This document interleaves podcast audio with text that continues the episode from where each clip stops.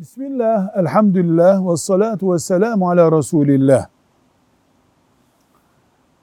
Müslüman bir erkeğin kıyafetinin şu renk olması gerekir diye bir emir yoktur. Peygamber sallallahu aleyhi ve sellem Efendimiz ashabına beyaz giyinmelerini tavsiye buyurmuştur ama emretmemiştir. Sadece kıpkırmızı, kızıl renkten oluşan, baştan sona böyle oluşan bir kıyafeti bazı alimler mekruh görmüşlerdir. Ama giyilmez dememişlerdir. Yani Müslüman kıpkırmızı baştan aşağı gömleğinden, pantolonundan, ceketine kadar böyle bir kıyafet giymesin demişlerdir. Hadis-i şeriflerde buna işaretler var bundan dolayı.